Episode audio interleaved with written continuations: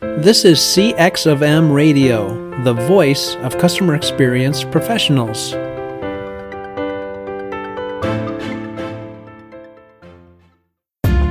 Welcome to another episode of Press One for Nick. Your host, Nick Glimsdahl, is the Director of Contact Center Solutions at VDS. Through conversations with customer service and customer experience leaders, Nick and his guests exchange insightful stories, best practices, and invaluable lessons they have learned along the way. Hello, everyone. My name is Nick Glimsdahl, and I want to welcome you to the Press One for Nick podcast. Today, I'm excited to introduce you to Dr. James Killian. James is the principal of EX Solution Strategy at Qualtrics. James, welcome to Press One for Nick. Thanks for having me on, Nick.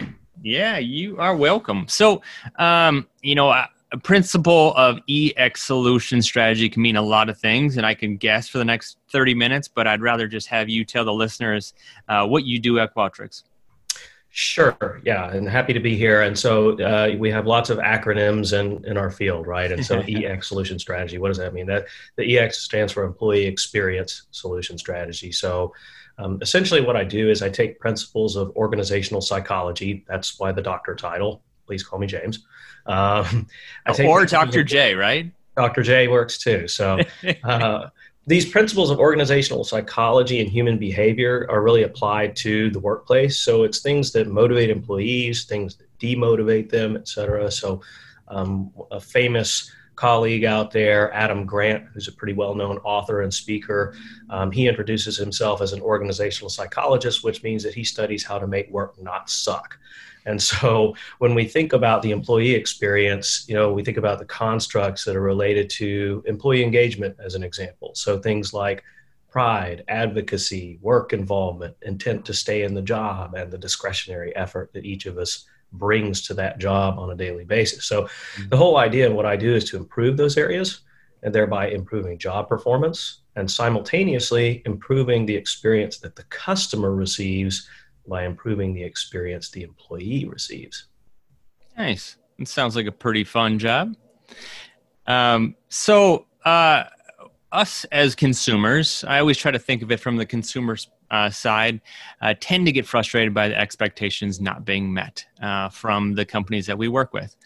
And as we were prepping for this podcast, you kind of shared uh, a unique um, experience uh, that you had trying to purchase a high-end road bike. Can you please maybe reshare the story uh, that you shared with me? Uh, because I want to take that story and break it down through the rest of the podcast. Certainly, and, and I, I, do find it interesting that you know there was this shared interest in cycling that got me talking about this story, and it was so so frustrating. And you sensed my angst here, and then it became the focal point of the podcast here. So, to your point, um, I'm a very much a cycling enthusiast, and so I, I recently ordered a new high-end road bike. And the e-commerce process was very challenging, uh, very frustrating, and so as we kind of break down what the story looked like. So, so basically, and I'll leave out the names of of the uh, the manufacturers here, just so we're yeah, protecting them. Yeah, and and just to let the listeners know, I'm not going to name the name or what he paid, but this isn't like a, a huffy bike right? this isn't this isn't a low end uh, a bike that you you would expect, but uh, the way that I would I would um, my analogy is it's really more of a, a Rolls Royce version of a of a road bike, correct? I, I would say so. Yeah. All right. That's, that's a good way to categorize it. So, so it, it, in other words, it, it, was, it was an investment, right? And so I, I, I, purchased this new premium road bike from direct from the manufacturer on May 25th. And so, you know, I, I hesitated. My my hand hovered over the you know submit button for a while, and then I clicked it, and I got the email confirmation, and I thought I was good to go. Right, and, and it set some expectations in the email confirmation that here's the way that the rest of the process is going to work. You know, you'll be alerted when your bike is shipped. You'll be alerted when it you know, arrives at the uh, uh, at the distribution center. You'll be alerted when it's uh, assembled and ready for pickup. Mm-hmm. Okay. So I waited four days and I did not receive any further alerts. Hmm, it's kind of interesting.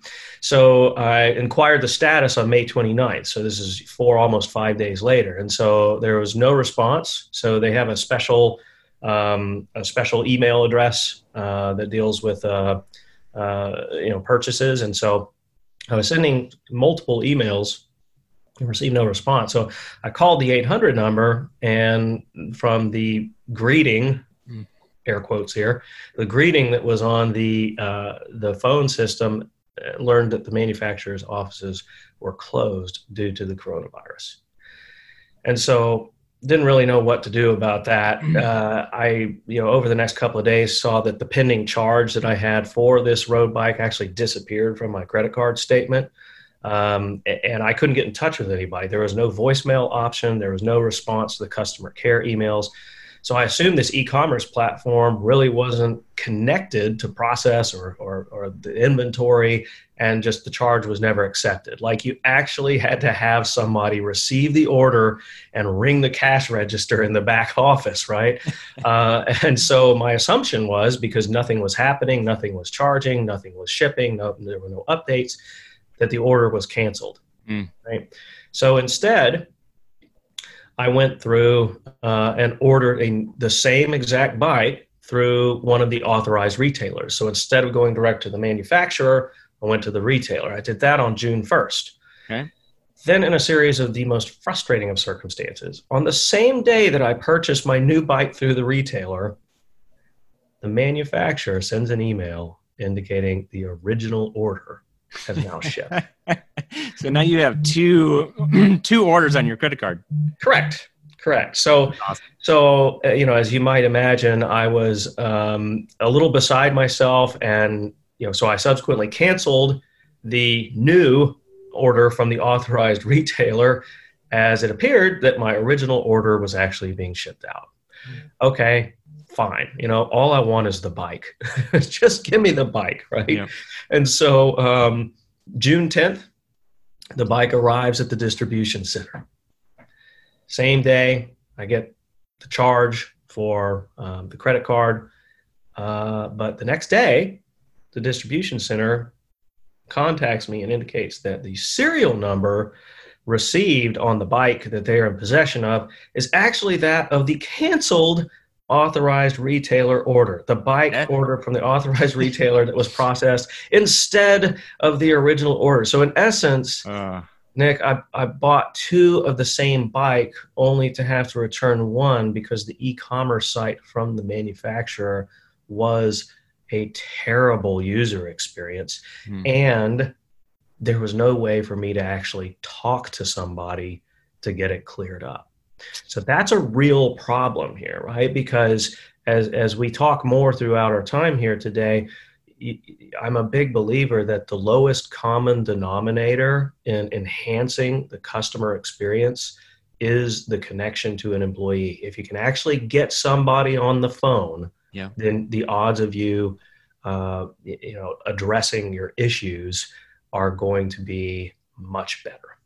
Yeah, yeah, and I, and I wanted you to share that on the podcast because we all have stories like this. Mm. Um, we all feel the pain of working through a company, and sometimes uh, the company doesn't realize it, um, and sometimes they do, and they do nothing about it.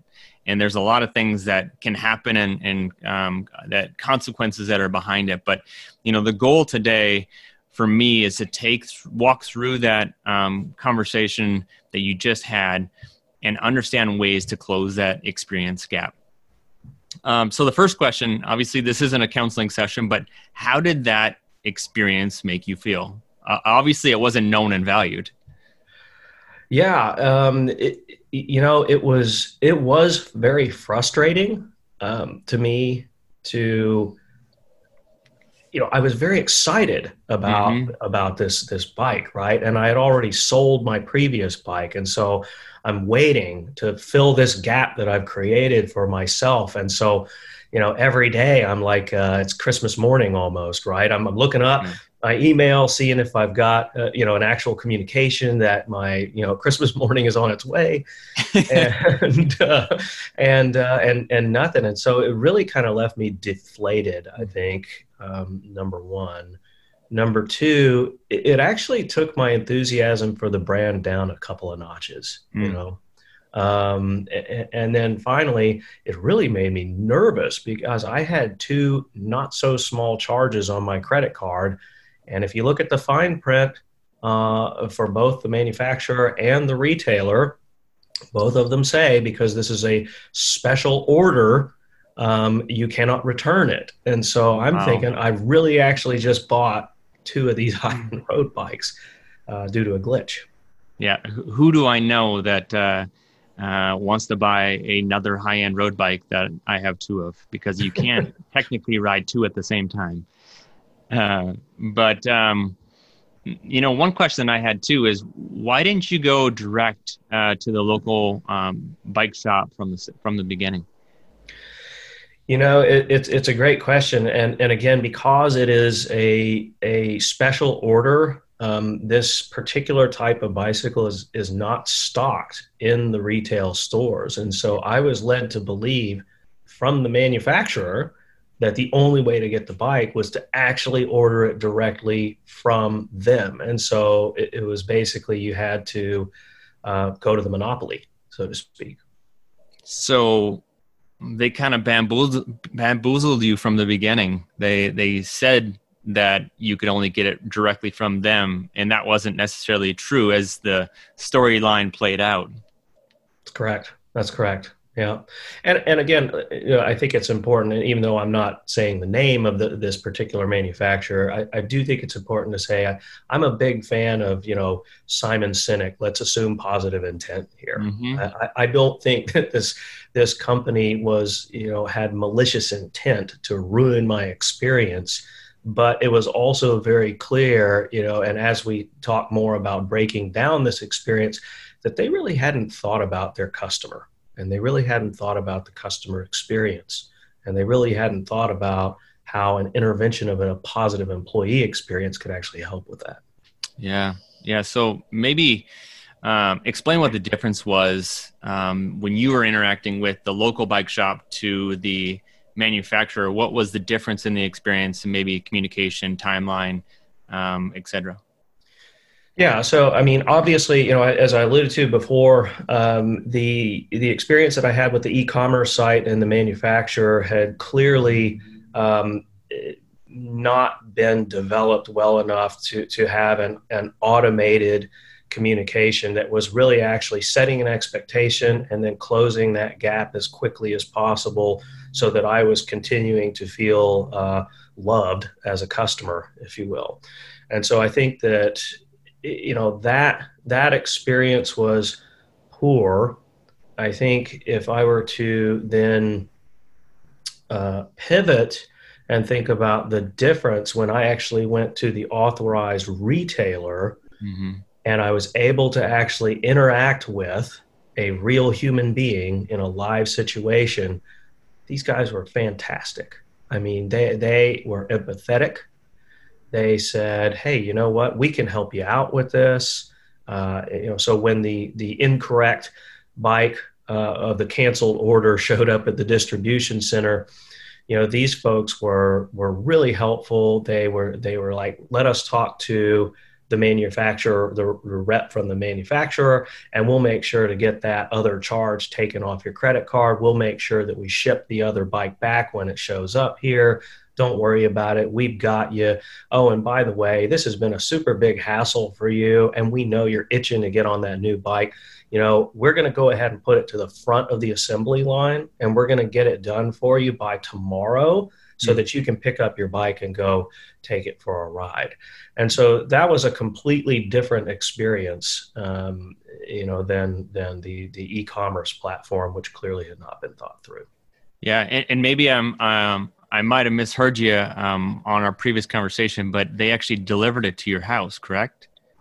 Well, uh, in essence, uh, my, the authorized retailer is actually just across the street, so I was okay. able to walk over and and get the bike and then ride it back. But yeah. you know, and again, I mean, back to the assume positive intent. Uh, I, I think you know just to to throw a bone over to the manufacturer, you know, their the customer service challenge that that I was faced with, you know, I had to circumnavigate it to ultimately get what I wanted, right? Which was just the mm-hmm. bike. I mm-hmm. I was willing to spend good money on a good bike, and I just wanted it. Um, you know, so so so it was a pretty frustrating experience. And to be fair, though, I I was able to finally get somebody from the manufacturer through a different um, communication vehicle, and it turns out typically this company receives about 500 tickets per week under normal uh, circumstances. Since the coronavirus pandemic has come into play, they're actually receiving 700 tickets a day. And wow. so that's a big difference. And I can totally appreciate that they're absolutely drowning over there. But you know that's why if you're going to leverage a digital environment with for an e-commerce platform you need to actually have that set up to be doing the communication for your people um, yeah. so you're augmenting the employees and, and the experience that they can deliver uh, you know potentially even replacing some of that so that you can actually perform right so so set the expectation and then deliver to that because frankly I, I mean if you're a billion dollar company, don't have a general mailbox that's full and a message that your offices are closed with no other detail. Act like a billion dollar company, please. Right. right. That really gives you peace of mind when you call into a number and they say, "Hey, we're actually not working right now. Our business hours are closed." Uh, when you're trying to solve your problem, you just want to talk to a representative or a human being uh, and you can't speak to them or you can speak to them voice to voice. You can't speak to them eyeball eyeball to eyeball and say hey solve my problem like you can at a local shop. But it's a much better experience when you have a true problem to to have it be solved by a human. Um, you know I'm, my guess is that you learned a lot uh, throughout this experience. Uh, what recommendations would you have to the bike manufacturer and and even the local bike shop uh, moving forward? And did you have that opportunity to share with them you, you know, um, it, it's it's interesting. Uh, yes, I did have an opportunity to to share some of that ex- experience with them. I, I think, you know, it's important to point out that why this topic was of interest to me is, you know, back to my my introduction that you gave, the employee experience solution strategy, right? So I'm trying to help my customers improve the employee experience because we are in an experience economy right so i i wanted the bike and i had the opportunity to buy the exact same bike twice hmm. and to view the difference in those buying experiences and when we think about the experience economy as you look at the definition of it it's really one in which products and services are sold by emphasizing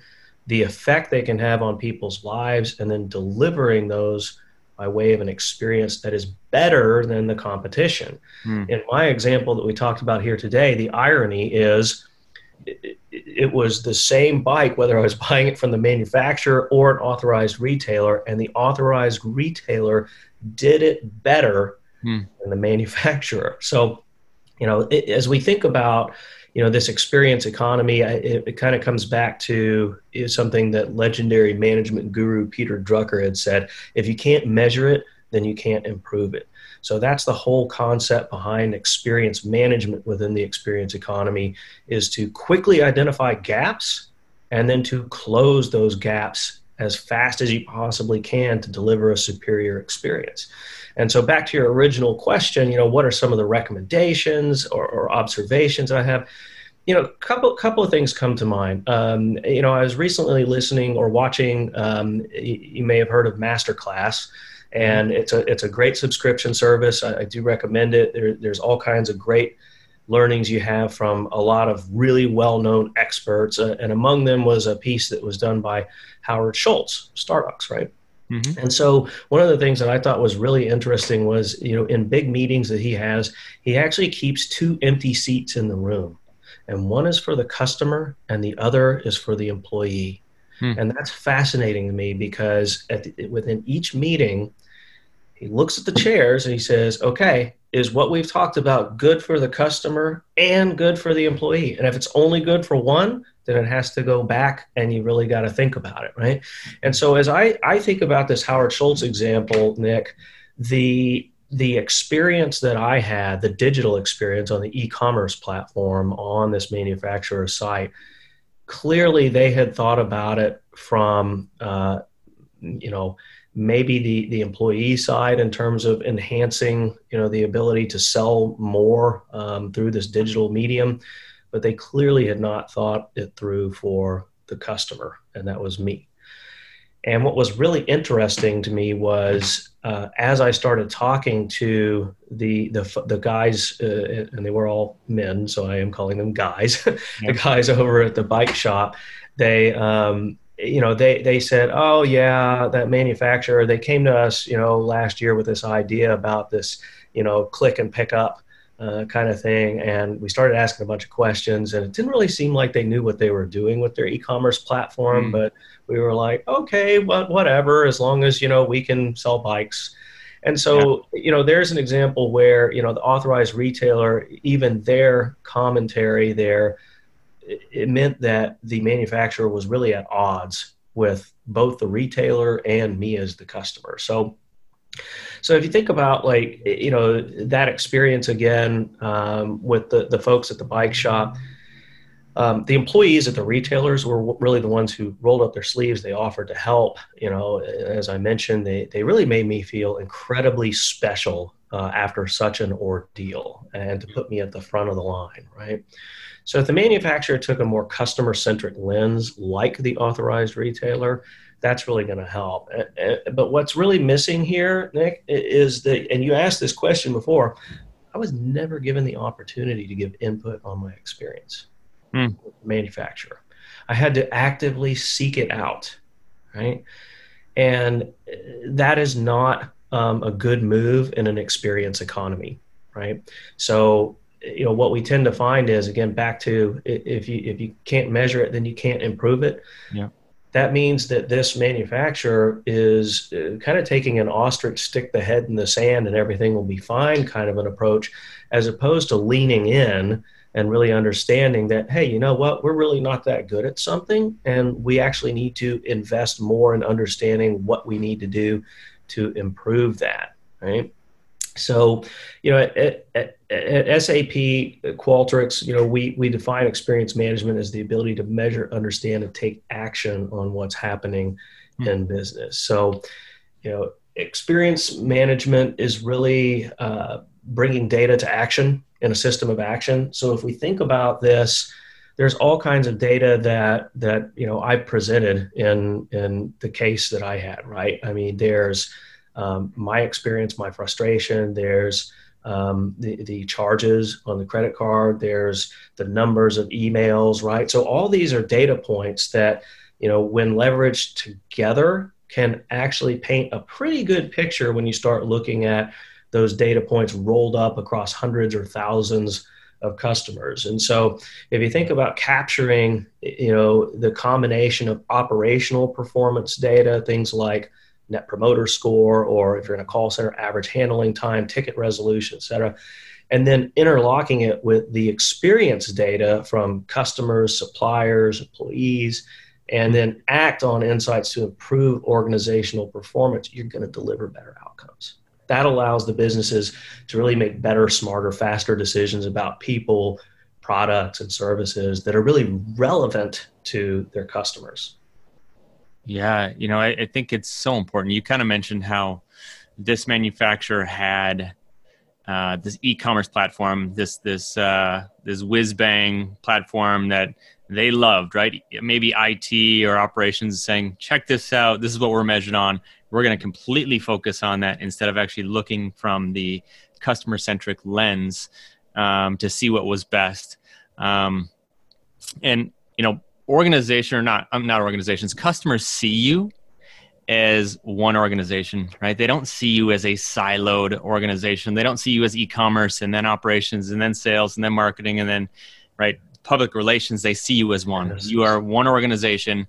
Um, so from your perspective what why is it important to, to act as one company yeah, well, because it, it really impacts the brand experience when it's all you know segmented out like that. So mm-hmm. when you see a lack of connectivity, and we've all experienced this, right? So sales pushes it to service and says, throws their hands up and says, "Not my job." Yep. Service says, "Oh, that's not my job either," you know, and then you know the details shared, you know, you, you then have a conflict with the digital experience. And in my example, I was having expectations set via emails that were completely antithetical to what was actually happening. Right. And so it, it really is important to to maintain that solidarity when it comes to uh, you know a, a brand because the reality is people out there are, are no longer customers they are brand enthusiasts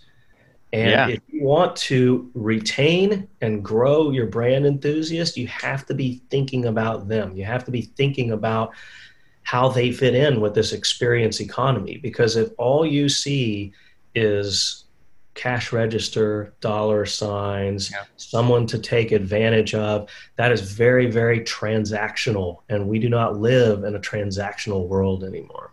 Yeah, it's definitely when you talk about being a brand ambassador, um, you're buying a very high end road bike, you probably know other cyclists that you ride with, and you probably shared the story with them mm-hmm. and saying, Hey, here's my experience. Maybe in the future, um, I might buy a bike from that manufacturer, but I might think twice and go to a different one uh, depending on how they made me feel.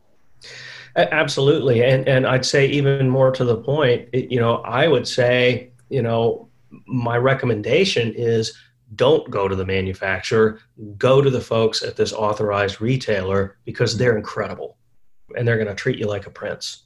Yeah, there was a there's a guy um, who owns a company um, out of Connecticut. It's actually a bike shop called Zane Cycles, mm-hmm. and um, he talks about the importance of the customer lifetime value and he sees it and he so so he sees if james comes in and all he does is buy a you know nine dollar water bottle he sees he was a fifty four hundred dollar and sixty dollar or a fifty four sixty customer like five thousand four hundred sixty dollars as a customer because as a total lifetime value in theory uh, that you're going to stay with that organization you're going to treat them the way that you or maybe the way that they want to be treated and they they pay um, up to um, around six thousand dollars in in some cases more. But it's important to constantly focus on the customer regardless of what they're spending.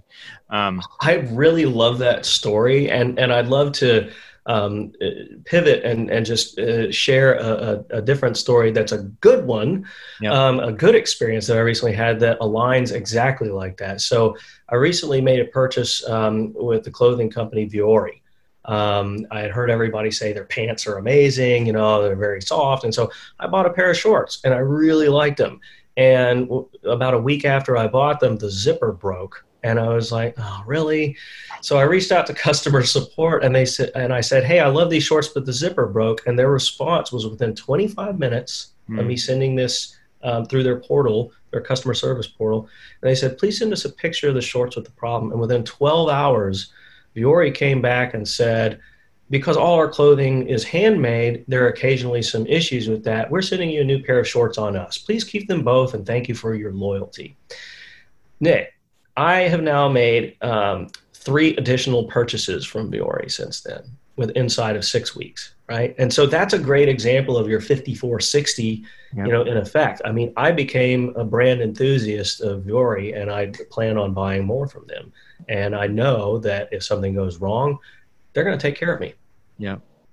Yep. And then you feel so it's the same as is me recommending a company that another company should do business with or referring James to somebody else that I know, like and trust.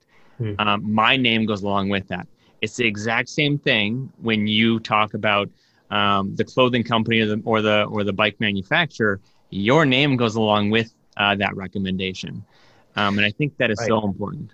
Right, right, and and and you know, I mean, you you asked this question. I don't feel like I really uh, was able to completely answer it. Uh, I think one final point that I'll put in here about like what are some of the recommendations that, that we would have in terms of um, improving or accelerating the value to the customers. Right, uh, really, what it comes down to is you can't dabble anymore. Don't dabble in e-commerce. You know, you you need to be all in Okay, that's uh, that's one of our, our main values at Qualtrics is to be all in. And, and so, what so I mean don't just put your foot in the kiddie pool a little bit. You got to go off the high dive. That's that's exactly right. That's exactly right. Off the high dive and, and, and do it with style, panache, nice. right? Cannonball or so so as you think about like the digitalization of everything, it's created some serious data and and the need for acting on it. So so this is both exciting and challenging because trying to measure and improve experience management has until recently really been like having the Library of Congress at your fingertips, but all the mm-hmm. books are scattered on the floor, right?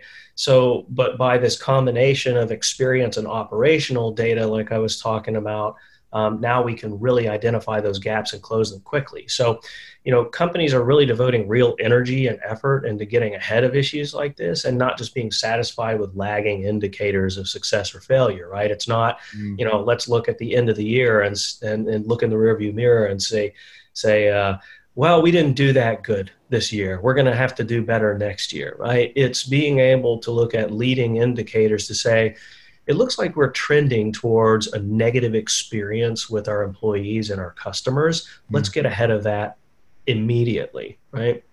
But as you think about like, like this this um, particularly within this digital world the pandemic has absolutely accelerated this right companies mm-hmm. that can't pivot and be agile and have a digital environment, you know, are are not going to survive. Um, and those who can are going to accelerate. So, and we see this. It, was really interesting. I was having a conversation with somebody the other day about, you know, what are going to be the impacts long standing here um, when it comes to the recovery on the back end of the COVID 19 crisis there are going to be brands that we are very familiar with, or you and I have grown up with, Nick, that mm-hmm. are going to be poof, gone. Right. We're never going to hear from them again, right? And we're already seeing like like big ones like Pier Imp- Pier One Imports just disappeared, right? Yep. Um, Neiman Marcus and Chuck E. Cheese are on the bubble right now. WeWork was hot to trot six months ago, right? Mm-hmm. Even with the controversy with their CEO, it was still really hot. And now nobody's going to the office. So you, right. you, take a look at that compared to, say, LinkedIn, who opened up much of their learning content for free, or Allstate offering deferment of up to two premium payments with no penalties. Mm. And uh, shameless plug for Qualtrics here. we created and deployed a remote worker pulse solution and opened it up to the world at no cost. And so, what that's meant is uh, consumption of uh, you know a, a program in the times of this virus by over 11,300 brands who have launched over 47,000 unique projects. So this wow. has paved the way toward a suite of return to work solutions because now everybody's trying to get back. Basically, you know what it really comes down to, Nick, is that we absolutely know right now um, that the pandemic has changed the face of organizational talent forever uh, and customer as well. But um, it really means every company needs to be thinking about their employees and how to best enhance that experience rooted in support, productivity, and well being. So, if you do that, then there is going to be a very natural conduit toward having a better customer experience, particularly with direct customer contact. So, things like retail, sales, customer support. That's going to be critical to delivering those brand promises that we were talking about uh, to those customers going forward. So, so bottom line is, uh, I like uh, Richard Branson. Uh, he actually spoke at our X4 summit last year, and he said uh, he said on stage, and he said it before. You know, clients do not come first; employees come first. If you take care of your employees, they will take care of your clients. Yeah, no, that is well said. Um, I've heard the old uh, equation: happy employees equal happy, happy customers. It's yep. it's super simple. So so focus on those employees first. Uh, so I wrap up every um, podcast uh, by asking two questions. Uh, so no pressure. Uh, but the first question is, uh, what book or person has influenced you the most in the past year? And the second question is, so I'll buy you some time, is if you could leave a note uh, to all the customer service and or all the customer experience professionals, what would it say? Oh goodness. Okay, so first first question was what book has influenced me or person? Or yep. book or person. Yep. Ah, goodness. Um so many good ones. You know, I'm a uh I, am actually I'm actually a really big fan of Brene Brown. Yeah. Um, I think just she has um, so many books, and and I'm I'm really in love with her podcast lately because she's really about breaking down the human experience and and letting us be vulnerable and letting us share and grow and do it in a way that isn't too hokey, right? I mean, a lot of what you hear out there does sound like a whole bunch of armchair psychology, and and I really like the way that she she brings a style and, and an attitude toward improving our lives that I think is just really important. So I'm I'm I'm happy to be you know really following her a lot more closely these days. Um, in terms of the the note that I would leave um, to uh, rephrase it exactly again. Yep. Sorry. So if you could leave a note to all the customer service or all the customer um, experience professionals, and and and it would receive everybody would receive it.